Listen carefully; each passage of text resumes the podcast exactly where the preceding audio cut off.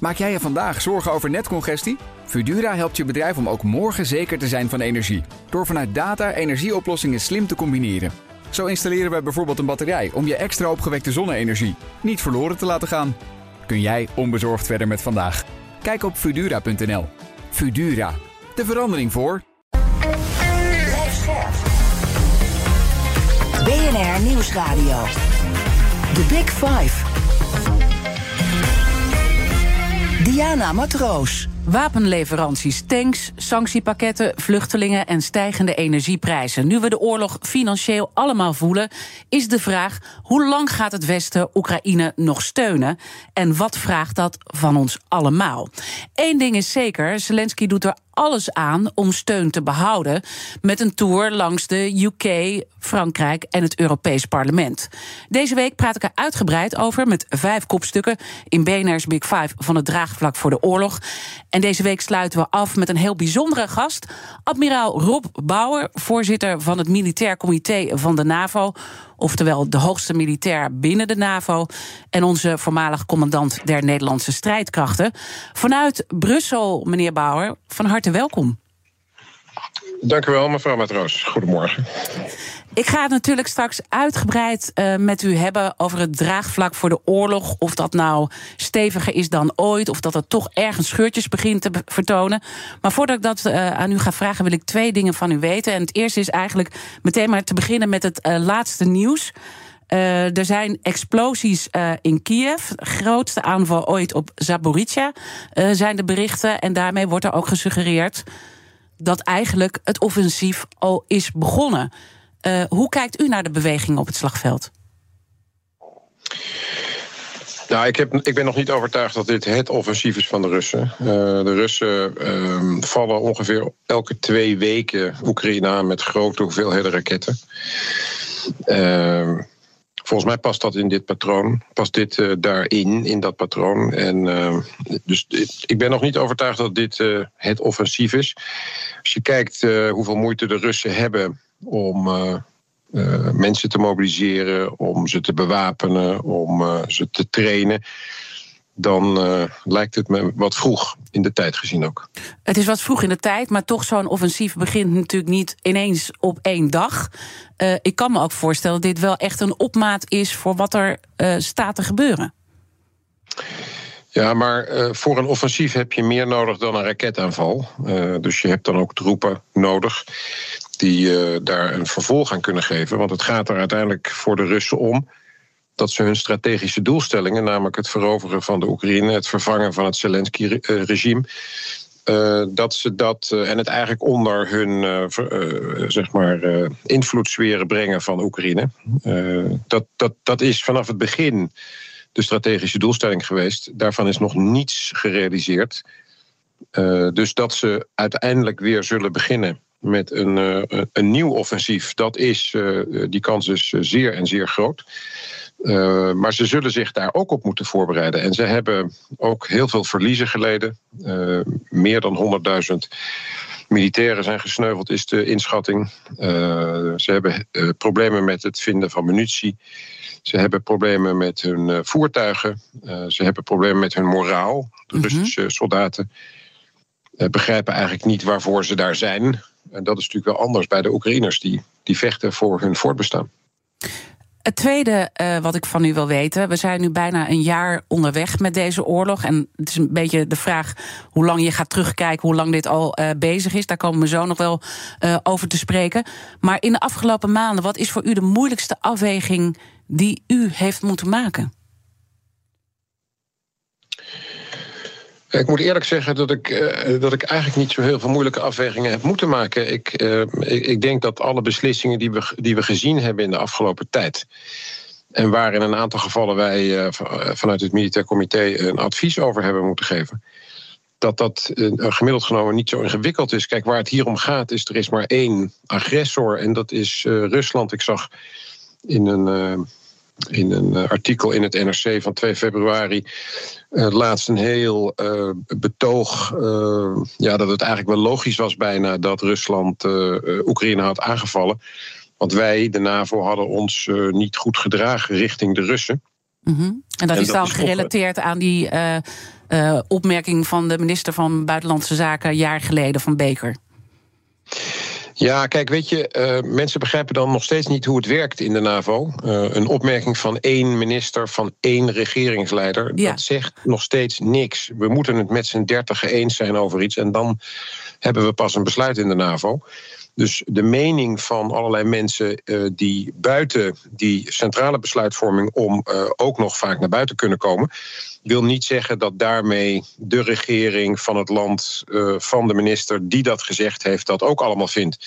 Dus in de kern is dit niet besloten. Nee, en, uh, op het moment dus, dat het niet op papier staat, is het geen besluit natuurlijk. Dan kan er iets ja. geroepen zijn. Uh, dus daar zit ook een naïviteit van ons allemaal in. Dus u zegt eigenlijk, is het allemaal heel duidelijk... en heb ik ook niet een moeilijke afweging moeten maken. Um, maar als we kijken op het punt waar we nu staan, uh, dan is het natuurlijk nog totaal onduidelijk, in ieder geval, nou ja, voor mij, maar ook voor, voor, heel veel experts, van welke kant dit nu uiteindelijk um, opgaat. En u moet in scenario's altijd uh, denken, dat is natuurlijk uw werk. Wat is nou het worst case scenario waar u vanuit uw rol over nadenkt?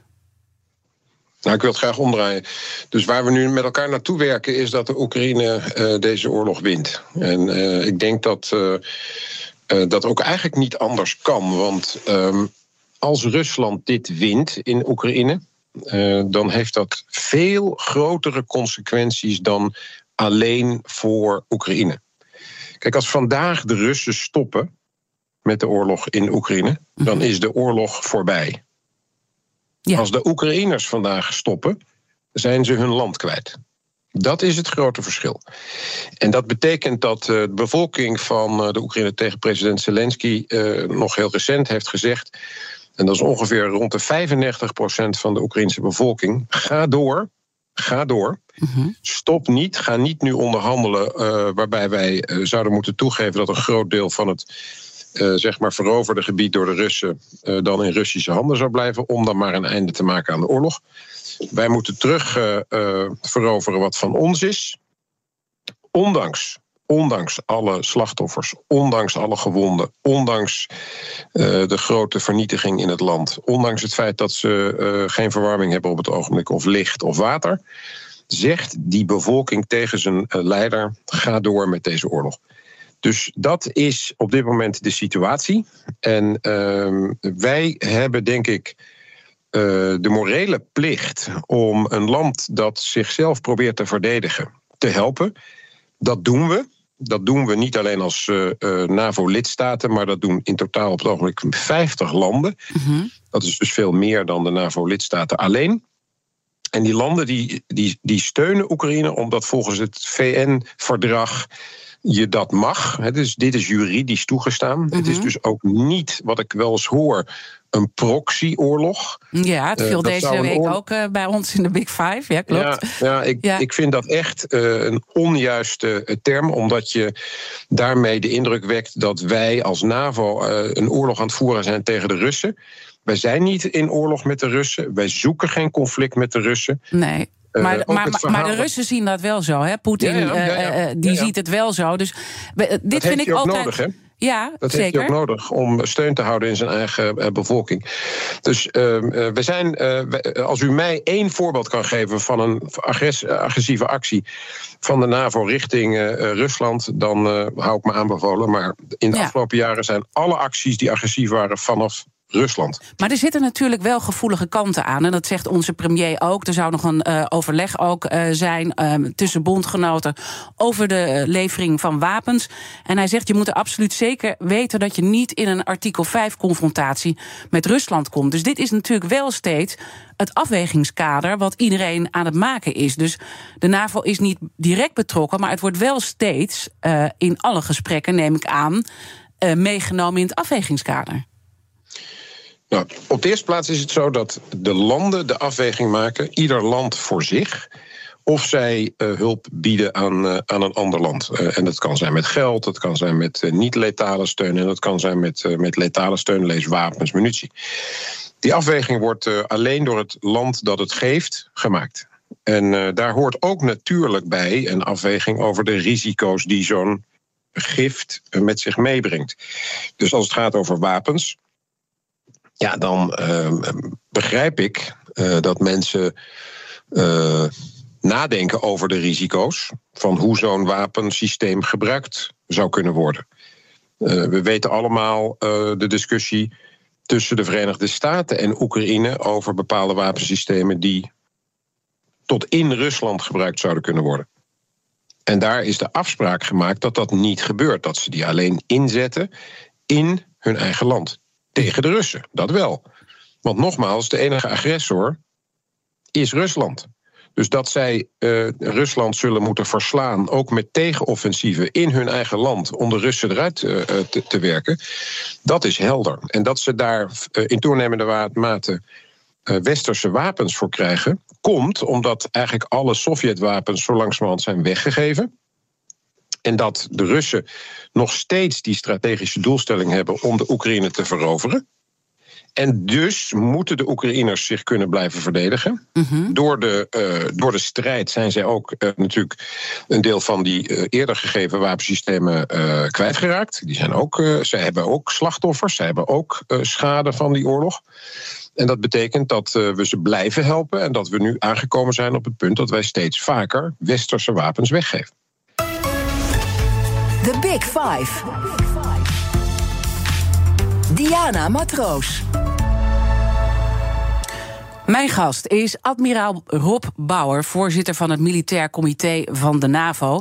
Um, u zegt uh, Oekraïne moet winnen. En dat, dat horen we natuurlijk steeds meer ook in het narratief uh, naar voren komen. En de grote vraag is dan toch: wat is winnen? Wat, wat is winnen als ik het aan u vraag? Ja, nou, uh, heel flauw gezegd is winnen dat Kijk, binnen in de klassieke zin dat het ene leger het andere leger volledig zal verslaan. Uh, en, en, uh, en, aan de onderhandelingstafel uh, zeg maar zich overgeeft. Dat zie ik niet 1, 2, 3 gebeuren hier. Dus de discussie over winnen en, en verliezen gaat meer over. Zijn de Oekraïners in staat om in hun tegenoffensieven uh, en uiteraard in, hun, in de voortduring van hun verdediging. Zo succesvol te zijn dat ze de Russen, dat de Russen langzamerhand overtuigd raken dat het behalen van die strategische doelstellingen niet kan. En dat ze dus bereid zijn om serieus aan de onderhandelingstafel te komen. Inclusief een discussie over het teruggeven van terrein dat ze hebben veroverd op de Oekraïners. Dus uiteindelijk ben ik het ook eens met iedereen die zegt: uiteindelijk zal dit eh, conflict, net als alle andere conflicten, aan de onderhandelingstafel moeten eindigen. Dus we zien eigenlijk nu dat er een periode aanbreekt waar er zeker wel een offensief gaat komen. En die uiteindelijk moet leiden tot een positie aan de onderhandelingstafel. Ja, omdat uh, niemand kan eeuwig een oorlog volhouden. Uh, dus, dus uiteindelijk. Uh, en dat is, punt is dus niet bereikt. Hè. Dat zei ik al over die bevolking in Oekraïne. Maar er, eh, en, en aan de Russische kant is dat punt ook nog niet bereikt. Dat ze bereid zijn om. Want in een onderhandeling zul je allebei bereid moeten zijn om iets toe te geven. Mm -hmm. Anders is het geen onderhandeling. Dus je moet allebei het gevoel hebben dat verder vechten niet heel veel zin heeft. Nou, en dat betekent dat je dat moet doen vanuit een positie van kracht. Dat moet je dus doen vanuit een positie vanuit de Oekraïne gezien. Dat je uh, cruciaal territorium van wat de Russen hebben veroverd, terugverovert. Op zo'n manier dat het voor de Russen steeds moeilijker zal zijn om dat conflict uh, ja. te blijven voortzetten. Maar, maar, maar, denkt u dan zover terug uh, dat het dan ook gaat om teruggave van de Krim? Nou, nogmaals, de, uh, de uitkomst van zo'n onderhandeling, dat is niet aan mij. Uh, dat is uiteindelijk natuurlijk aan de partijen die aan de onderhandelingstafel zitten. Zeker. Het is, uh, de Krim is in, in de overtuiging van volgens mij iedereen behalve Rusland en een paar landen eromheen. gewoon van, van de Oekraïne nog steeds. He, dus het is geannexeerd in 2014, maar dat wil niet zeggen dat het daarmee van Rusland is. Staatsrechtelijk. Mm -hmm. Dus uh, ja, uh, als zij zeggen we willen dat terug hebben, is dat natuurlijk uh, een legitieme eis, een wens. of dat gaat lukken, ja, dat, dat zal afhankelijk zijn van hoe de strijd verloopt. En uh, dus ja, dat, dat, kan ik, dat kan ik niet voorspellen. Mm -hmm. want oorlog heeft. ja, onvoorspelbare intrinsiek, factor. Intrinsiek ja. inzicht dat je niet weet hoe het gaat lopen. Ehm, maar we zijn denk ik in de fase beland, en dat is misschien goed om te zeggen. Dat beide kanten moeten zich, moeten zich deels herpakken moeten, moeten zorgen dat ze uh, nieuwe troepen krijgen, nieuwe spullen krijgen. Uh, moeten die troepen trainen met de nieuwe spullen. Um, en ik denk dat je aan de kant van de Oekraïne zult zien dat het vooral moet gaan om een kwaliteitsverbetering. Dus de training die de NAVO-landen en andere landen aan de Oekraïners geven. Om te zorgen dat ze uh, effectiever vechten met de spullen die ze hebben.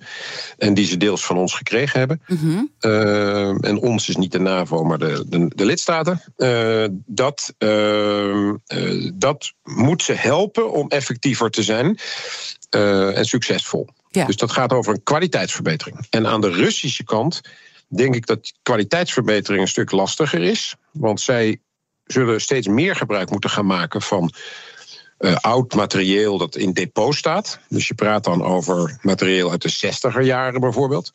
Met oude munitie. Uh, met uh, net gemobiliseerde troepen of dienstplichtigen.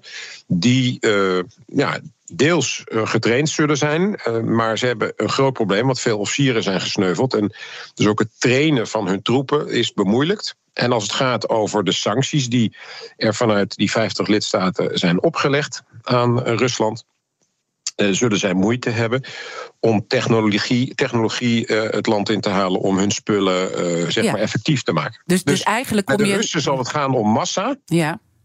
en bij de Oekraïners zal het gaan om kwaliteit. En als het gaat over kwaliteit, gaat het dan ook over F-16's die wel degelijk die kant uiteindelijk op moeten komen? Nou ja, of het moet, is een. Uh, ik kan het niet vaak genoeg zeggen. Dat ja. is een beslissing aan de landen die daar. Die, die, maar zou het verstandig die, vinden? Nou ja, het is in ieder geval zo dat uh, president Zelensky erom gevraagd heeft. Dat, daar begint het mee. Uh, nogal, nogal herhaaldelijk om gevraagd heeft. Ja, ja. En, en, en, en, er werd, uh, wat, wat, wat mij wel um, bij die hele tour ook echt en ons allemaal opviel, het applaus elke keer op het moment dat hij zegt: I want planes. Dan zeg ja. je eigenlijk: je gaat ze krijgen. Maar goed, misschien werkt het ook weer niet zo. Want pas als er een harde afspraak op papier is, dan is het natuurlijk pas het geval. Nou ja, het Europees Parlement, waar het applaus natuurlijk klonk, wil niet per se zeggen dat het dan ook uh, er komt. Uh, dus de, de, het hangt een beetje vanaf wie applaudisseert. Of blijkt dat dat gaat komen. Wat je natuurlijk wel gezien hebt, is dat er in de loop van het conflict. in het afgelopen jaar diverse discussies zijn geweest over vragen vanuit de Oekraïnse regering om wapensystemen. een zekere beduchtheid bij de landen om dat te geven. En uiteindelijk uh, de bereidheid om het te geven. Al dan niet met uh, een aantal beperkingen waar ik het over had. Hè. Dus als je kijkt naar die HIMARS, uh, die wil je niet dat ze die aan de grens met Rusland inzetten en dan doelen gaan raken in, in Rusland. Nee, want dan kom je op een escalatieniveau die je natuurlijk niet uh, uh, wil hebben. Want dan kom je natuurlijk wel uh, richting dat artikel 5.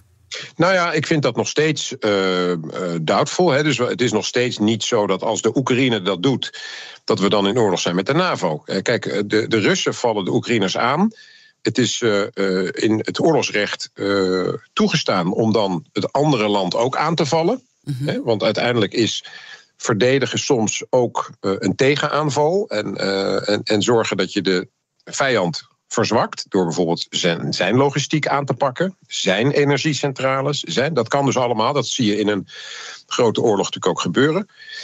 Uh, dus in feite heeft de Oekraïne uh, daar het recht toe. Maar de, de, landen die die spullen hebben gegeven, hebben tegen Oekraïne gezegd, in sommige gevallen, en ik ken niet al die afspraken hoor, maar eh, dat er beperkingen zijn aan hoe ze die wapensystemen mogen gebruiken. Nou, dat is prima, dat mag. Hè, want nogmaals, het is aan het land om het te geven. Ja. Het is aan het land om te bepalen onder welke voorwaarden ze dat geven.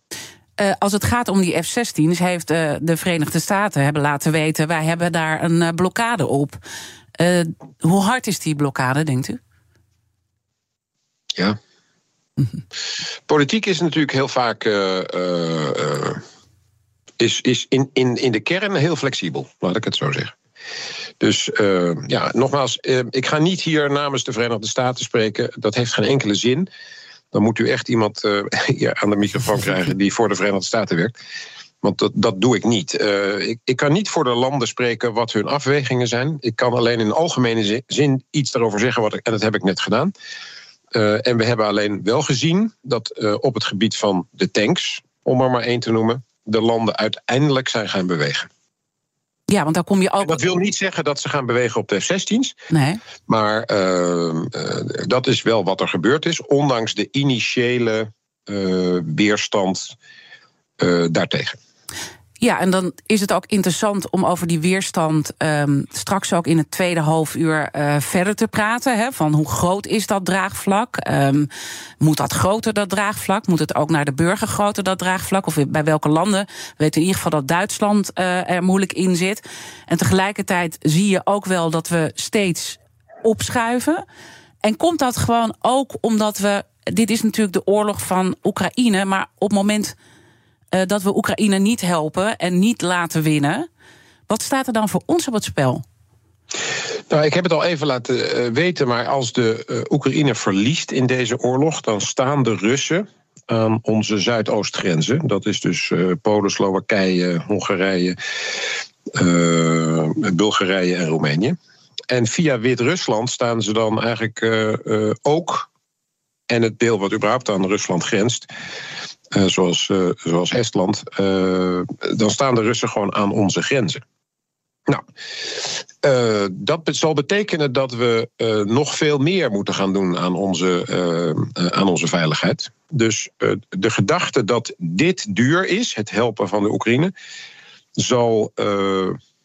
nou, kinderspel is niet het goede woord, maar zal relatief goedkoop zijn vergeleken bij wat de consequenties zijn als de Russen winnen in Oekraïne. Mhm. Ook omdat de ambities van de Russen nog veel groter zijn dan alleen Oekraïne. Ze hebben in december 2021 in een soort concept uh, verdragstekst aan de NAVO laten weten dat zij terug willen naar de grenzen van 1997. Ja, dus we moeten niet naïef zijn. En, en uh, uh, daarom hebben we ook geen keus eigenlijk dan alleen maar volledig te blijven helpen tot het bittere eind? Voor uh, as long as it takes. Uh, en dat kan uh, lang duren en dat kan geld kosten. Maar als de Oekraïne verliest, gaat het ons nog veel meer geld kosten. Is de wereld nog veel langer instabiel.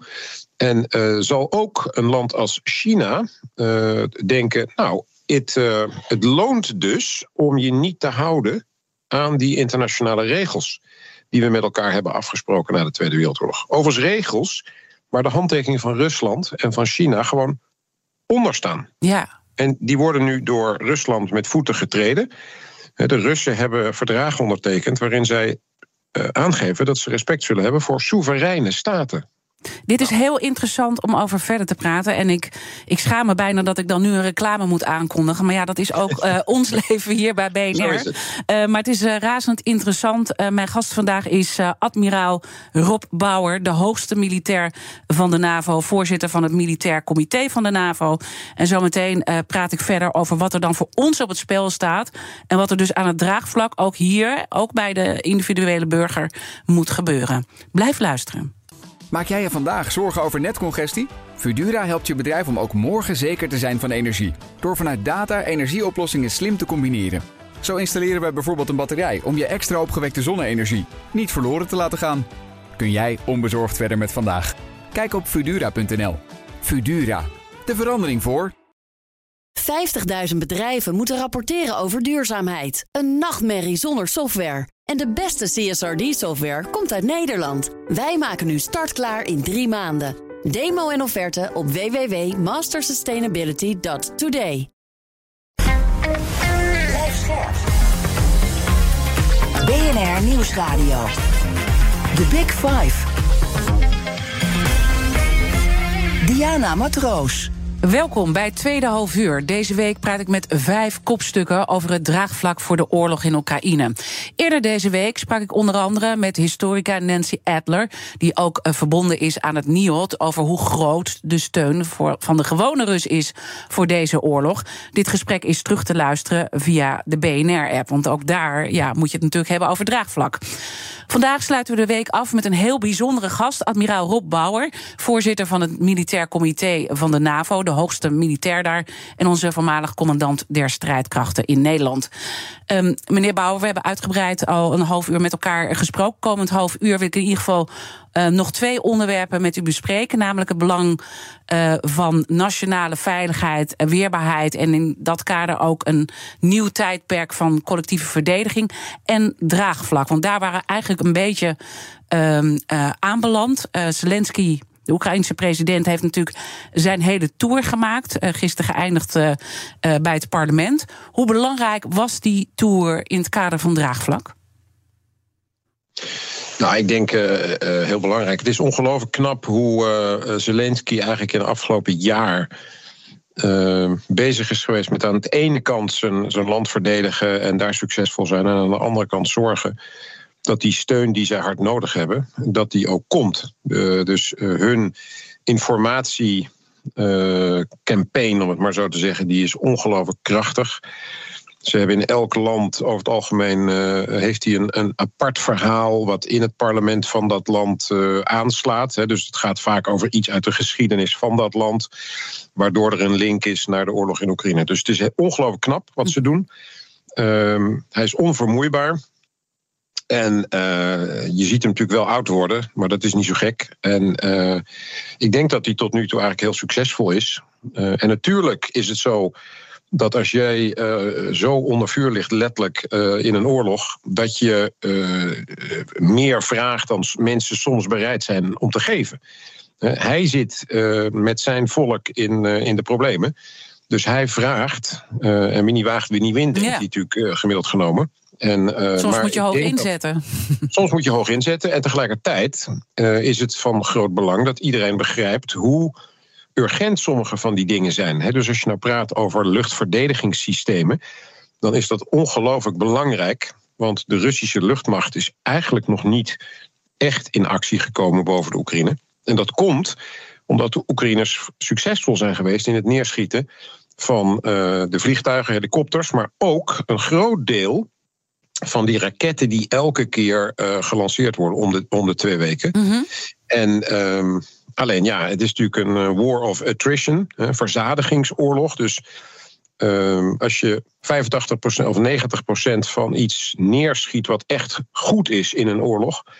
Uh, maar het is heel veel, dan is 10% nog steeds heel veel. Mm -hmm. En uh, vernietigt dus ook uh, de nodige infrastructuur, elektriciteitsproductiecapaciteit. Dus dat is, dat is het probleem. Omdat het, omdat het met grote hoeveelheden blijft komen, ondanks hun succes, is er ook veel schade. En tegelijkertijd zie je dat ze dan toch in staat zijn om vrij snel weer hun elektriciteitsvoorziening op, uh, aan de praat te krijgen. En, dus dat en, daarom is ongelooflijk weerbaar. Weerbaar. En, en, uh, uh, en, en daarom is het ook belangrijk dat wij ook dat draagvlak blijven geven. Want wat staat er voor ons op het spel als we dat niet zouden doen? Even los van hoe het dan met Oekraïne afloopt. Als, als u het mij toestaat, zou ja. ik dat willen doen aan de hand van die discussie over de collectieve verdediging. Kijk, wat we gezien hebben in de afgelopen jaren is dat de Russen uh, begon al in de jaren 90, maar het werd echt, denk ik, voor de meeste mensen zichtbaar in 2008 in Georgië, in 2014 door de annexatie van de Krim en het, de start van die, van die oorlog in de Donbass-regio. Uh, dat uh, de Russen in de tijd dat ze eigenlijk onze partner waren. Want we zijn bijna twintig jaar hebben wij geprobeerd met de Russen partner te zijn, om ze onderdeel te maken van onze veiligheidsstructuren. Um, en dat is eigenlijk natuurlijk uh, in 2014 uh, voor het eerst serieus grootschalig beschadigd, dat beeld. En mm -hmm. in 2022 echt gewoon, nou ja, kapot gemaakt. Um, aan de militaire kant zijn we begonnen in 2018 met het nadenken over wat betekent dat nou als we de Russen weer zien als een dreiging. We zijn een defensieve organisatie, dus wat zou er nodig zijn om de Russen af te schrikken, om, om ons tegen de Russen te verdedigen? Nou, daar, dat werk heeft geleid tot een militaire strategie, heeft geleid tot een tweetal strategieën die in meer detail al kijken naar wat moet je doen om dan af te schrikken en te, en te verdedigen. In het nu dat heet de Deterrence and Defense of the Euro-Atlantic Area. Met de verschrikkelijke afkorting weer dan van DDA. ja. Deterrence and Defense. Uh, Maar goed, zo, zo gaat het bij de, bij de, bij de NAVO. Uh, en dan hebben we eenzelfde strategie die kijkt 20 jaar vooruit. En, en dat gaat over demografie, technologische ontwikkelingen. Maar eigenlijk met hetzelfde doel. En ik zal u de naam daarvoor even van, van, mm -hmm. van besparen. nou, die twee documenten die worden nu verder uitgewerkt. En dat leidt nu tot regionale plannen dus steeds concreter, om te weten welke troepen in welke gebieden, in welke samenstelling heb je nodig om succesvol af te schrikken en te verdedigen. Dat werk gaat leiden tot uh, een akkoord, in alle waarschijnlijkheid, in de top van Vilnius in uh, Litouwen. In en juli is dat bij, ergens, hè, denk ik. Dat is uh, half juli, 10 tot 12 juli. Ja. En dan zullen we niet alleen die plannen bespreken, maar dan zullen we ook praten over de, wat heb je dan nodig aan spullen en eenheden om dat te kunnen uitvoeren. Dus dat gaat over uh, wat wij dan de domeinen noemen, hè, dus de, het maritieme domein, land, lucht, ruimte en cyber. In al die domeinen moet je met verschillende systemen natuurlijk kunnen opereren. Nou, dat gaat over vliegtuigen, schepen, onderzeeboten, infanteriebrigades eh, gemechaniseerde brigades, enzovoort, enzovoort, enzovoort. Nou, eigenlijk de optelsom van alles wat nodig is om dan uitvoering te geven aan die plannen. Ja. Dat, is, dat is straks uh, bekend. Uh, gekoppeld dus aan die dreiging, Rusland en terroristische organisaties. Twee dreigingen waar we naar kijken. En uh, daarmee gaan we tegen landen zeggen, uit die enorme, stel het je voor als een grote bol met allemaal spullen gaan we dat verdelen onder de landen in overleg. Uh, en ieder land moet dan zijn aandeel nemen in die spullen en die capaciteiten. Ja, en dan, en dan gaat u natuurlijk een. een, een hè, want het gaat ook om draagvlak krijgen. Want ik hoor hier gewoon heel duidelijk. Wij moeten gewoon veel meer geld gaan betalen. Daar komt het uiteindelijk op neer, toch? Nou, het gaat me helemaal niet om het geld. Wij moeten ons realiseren ja. Dat, uh, we hebben heel lang gedacht dat als je handel dreef met een land en als je wederzijds economisch afhankelijk was, dat je dan nooit meer oorlog zou voeren. Dat hebben we als een soort aanname gehad voor de afgelopen 30 jaar. Rusland is een partner en, en eh, dat is dus geen dreiging. En da daar zijn we nu wel achter dat dat niet zo is. Nou, niet alleen partner, maar daar deden we zaken mee. Ja. Dus we hadden contracten om gasleveringen en andere spullen. En we hebben natuurlijk heel lang de gedachte gehad dat, eh, dat die zakelijke economische contacten een waarborg waren voor veiligheid. En dat is niet bewaarheid gebleken. Want uh, sterker nog, uh, dat gas is gebruikt als een wapen. Maar daar kom ik straks nog op terug. Dan vervolgens zie je dat we gedacht hebben met elkaar: als we nou de Chinezen maar rijk maken, dan worden ze vanzelf democratisch. Ook dat is niet bewaarheid gebleken. Nee. Dus we zijn voor een deel erachter gekomen dat die aannames op basis waarvan we heel veel verdere besluiten hebben genomen, namelijk we kunnen eigenlijk wel minder geld uitgeven aan defensie, want door die economische afhankelijkheid is het gewoon niet meer nodig. Er komt nooit meer oorlog in Europa. Uh, nou, dat heeft consequenties gehad voor hoe de krijgsmachten verwaarloosd zijn. En dat heeft uh, meerdere decennia geduurd. Ja. En nu komen we erachter door een oorlog dat het ook niet alleen gaat over uh, de nieuwe technologie, drones, ruimte, cyber, F-35's, maar dat het ook gaat nog steeds over mud and blood. He, modder en bloed. Ja, ja want we hebben steeds eh, gepraat inderdaad over zo'n uh, digitale oorlog. Maar we merken gewoon nu, het, het wordt gewoon helemaal uh, fysiek uitgevochten. En, en, en dus zegt u, moeten we daar dus ook op voorbereid zijn. En daar dus ook uh, op investeren. Nou, nou werken we altijd met zo'n, met die 2% norm. Gaat die dan ook opschuiven? Want u zegt het gaat mij niet om het geld, maar u zegt het gaat mij erom wat er nodig is. En ik moet kijken wat Precies. er nodig is. Maar daar zit Dus natuurlijk wel een prijskaartje ja, aan, hè? Tuurlijk, tuurlijk, tuurlijk. Ja. De regeringsleiders worden dus nu ehm, krijgen gepresenteerd dus een overzicht van vanuit de dreiging, eh, een focus op collectieve verdediging. Gaan we naar uh, en nog een ander ding wat niet onbelangrijk is. We hebben natuurlijk heel lang ook ge ge gedacht met elkaar. Als je nou in de problemen kwam, dan belde je 911. Dan kreeg je Brussel aan de lijn. En dan stuurde de NAVO een van die, van die snelle inzetbare machten. En eigenlijk was dus de gedachte: de NAVO lost ons probleem op als we het hebben. Maar de NAVO is niet iemand anders. De NAVO zijn wij zelf. Wij vormen samen de, NAVO. Ja. Dus uh, de gedachte. Nou ja, we kijken natuurlijk heel erg naar Amerika. En daar zijn we continu ja. uh, afhankelijk van. Dus dat, dat is de reflex waar we nog steeds in zitten, natuurlijk. Ja, maar dat, uh, iedereen begrijpt dat Amerika een ongelooflijk belangrijke rol speelt. En dat zullen ze ook blijven spelen. Maar de Amerika, in, de, in, het, in ons bondgenootschap hebben wij afgesproken dat de kosten van één bondgenoot nooit meer zal zijn dan 50 procent. En iedereen begrijpt dat de Verenigde Staten door zijn omvang enzovoort uh, het meeste zal betalen. Maar nooit meer dan 50%. In de afgelopen decennia is dat opgelopen naar 70%. Dus de Amerikanen betalen bovenmatig veel voor onze gezamenlijke veiligheid. Ja, en dat, dat is niet langer houdbaar natuurlijk. Dat is niet houdbaar. Uh, als, ik Amerikaan was, dan zou ik ook zeggen: waarom doen zij niet meer? Nou, dat is die discussie die natuurlijk is opgestart voor een deel door president Trump. Maar uh, waar we nu met z'n allen zien dat het ook nodig is. En de landen, uh, we kennen allemaal artikel 5. Hè, een aanval op één is een aanval op alle. Maar er zit ook een artikel 3 voor. En dat schrijft eigenlijk voor dat ieder land verantwoordelijk is voor zijn eigen verdediging. Daar begint het mee. Ja. Dus iedereen moet zorgen dat hij zijn eigen zaken op orde heeft. En vervolgens is het zo dat als je aangevallen wordt, dan komen wij allemaal, hè, dan komen alle landen gezamenlijk. Ja, maar het vraagt dus ook een verantwoordelijkheid uh, uh, van ons. En als je dan gewoon kijkt naar de percentages die we nu afstaan, dan is dat niet genoeg, toch? Moet die 2%-norm omhoog of gaat dat een minimum uh, worden? Wat, hoe moet ik dat voor me zien? Nou, we hebben in 2014 deze huidige norm afgesproken, hè, van richting de 2% was het. En 20% van het budget moet uh, uitgegeven worden aan investeringen. Nou, we zien in de praktijk dat, al die, dat, er, dat er steeds meer landen die 2% gaan bereiken tussen nu en, laten we zeggen, 2030. De afspraak was, by the way, 2024, maar een aantal landen haalt dat niet. Uh, en je ziet nu landen die voorbij die 2% zijn, Baltische Staten, Polen, maar ook het Verenigd Koninkrijk die zeggen: uh, het is gewoon niet genoeg als je kijkt naar wat nodig is. Daarom is, vind ik dat zo belangrijk dat die redenering klopt waar je dat geld voor nodig hebt. En als je dus meer nodig hebt, omdat je je anders niet kunt verdedigen. Ja, dan zul je moeten praten over meer dan 2%.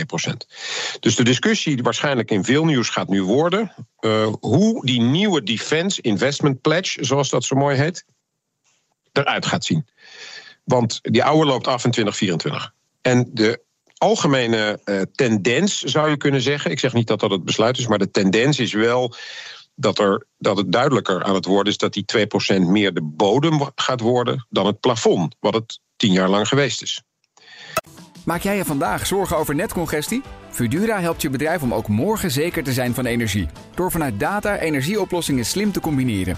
Zo installeren we bijvoorbeeld een batterij om je extra opgewekte zonne-energie niet verloren te laten gaan. Kun jij onbezorgd verder met vandaag? Kijk op Fudura.nl. Fudura, de verandering voor. 50.000 bedrijven moeten rapporteren over duurzaamheid. Een nachtmerrie zonder software. En de beste CSRD-software komt uit Nederland. Wij maken nu startklaar in drie maanden. Demo en offerte op www.mastersustainability.today. BNR Nieuwsradio. The Big Five. Diana Matroos. Je luistert naar BNR's Big Five van het draagvlak voor de oorlog. Vandaag sluit ik deze week af met admiraal Rob Bauer, voorzitter van het Militair Comité uh, van de NAVO. We hebben al uitgebreid met elkaar gesproken, maar ik, ik merk al, we hebben veel te weinig uh, tijd. Maar goed, wij zitten uiteindelijk ook aan een, uh, een max. Maar we hebben gelukkig nog zeven minuten om nog wat belangrijke noten te kraken. Um, u zegt, we gaan eigenlijk moeten opschuiven als het gaat om de uh, uiteindelijk is dat natuurlijk uh, aan ons om te beslissen. Maar die bedragen die moeten uh, omhoog als je kijkt naar wat er nodig is. Um, hebben wij dat besef al voldoende? Want we zijn natuurlijk. u bent natuurlijk continu al hier naar aan het kijken wat er aan de hand is met die Russische dreiging. Maar een heleboel mensen, ook experts, zijn toch enorm overvallen. die, die naïviteit is er wel een beetje van af. Maar hoe naïef zijn we nu nog?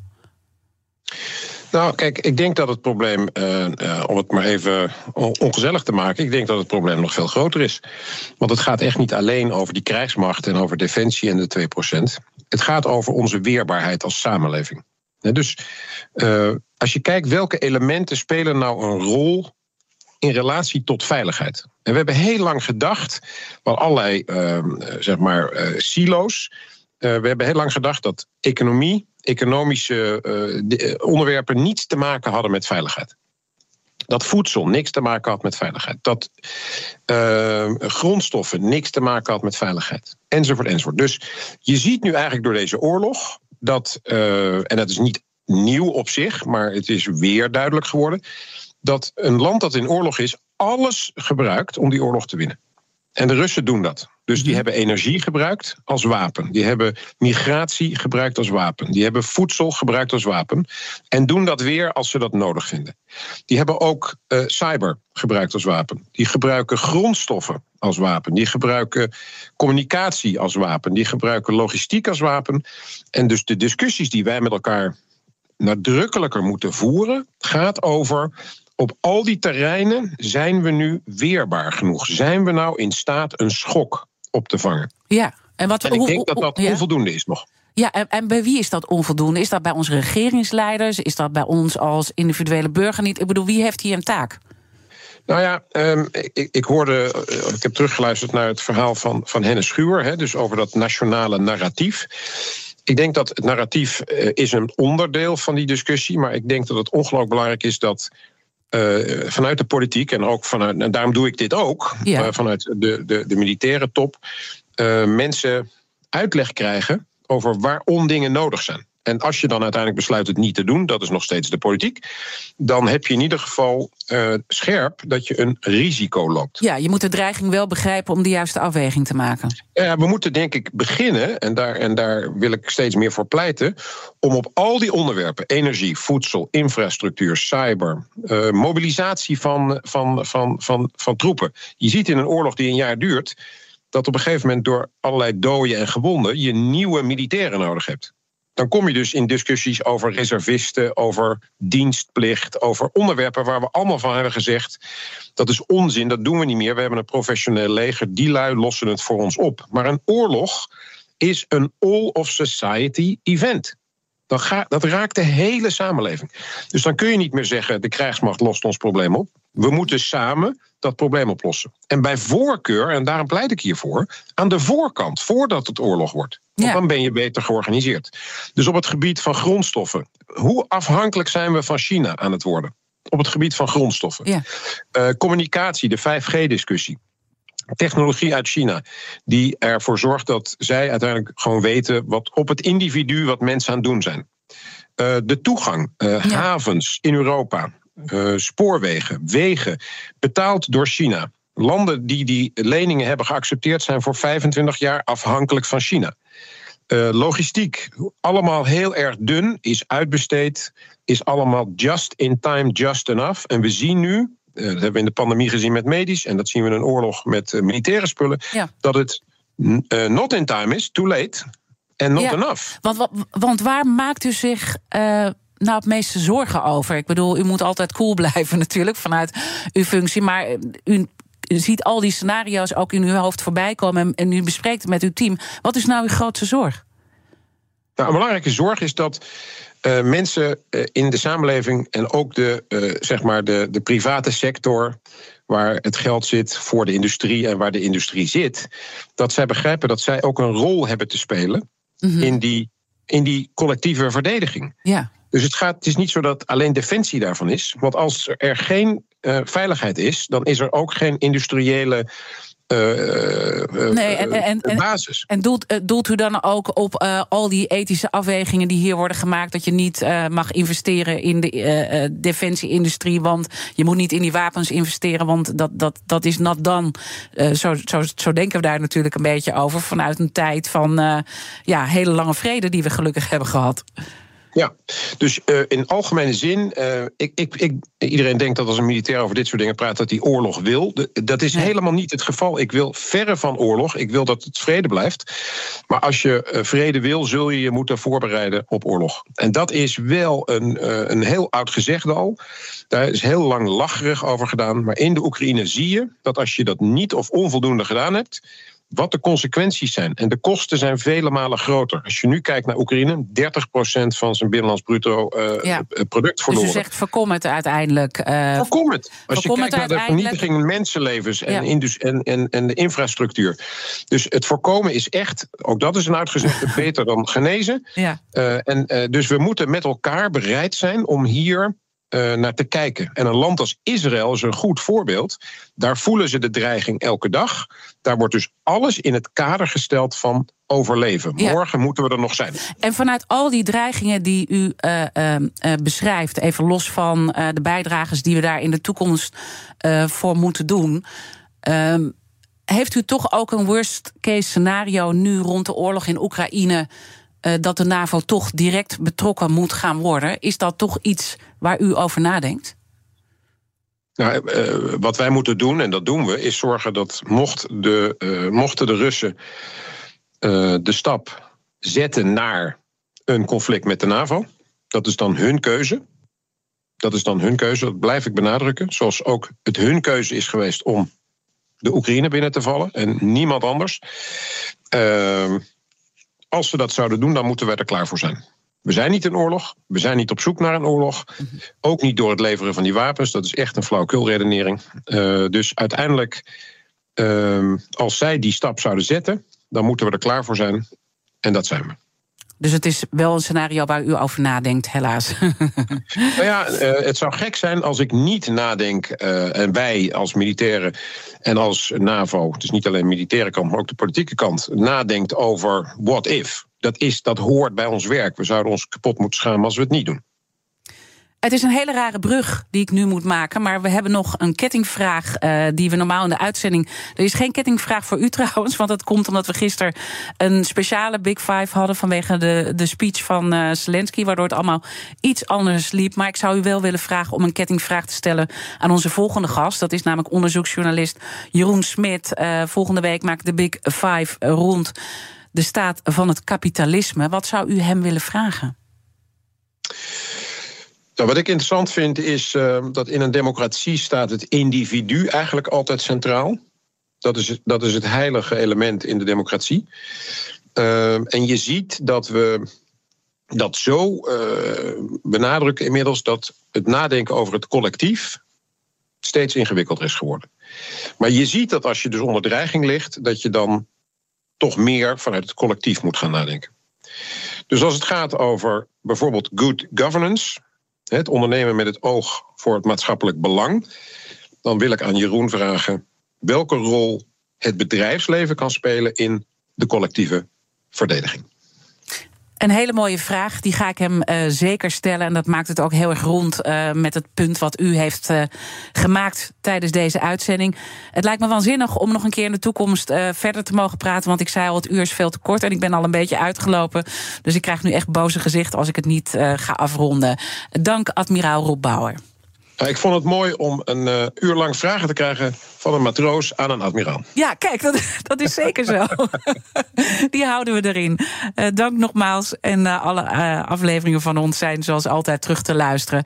Je vindt de Big Five in onze podcast. Maar blijf live zometeen. Kees Dorrestein, ik wens je een mooie dag en een fijn weekend. Maak jij je vandaag zorgen over netcongestie?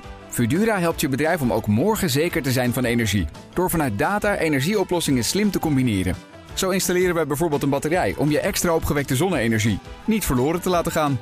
Kun jij onbezorgd verder met vandaag? Kijk op Fudura.nl. Fudura, de verandering voor.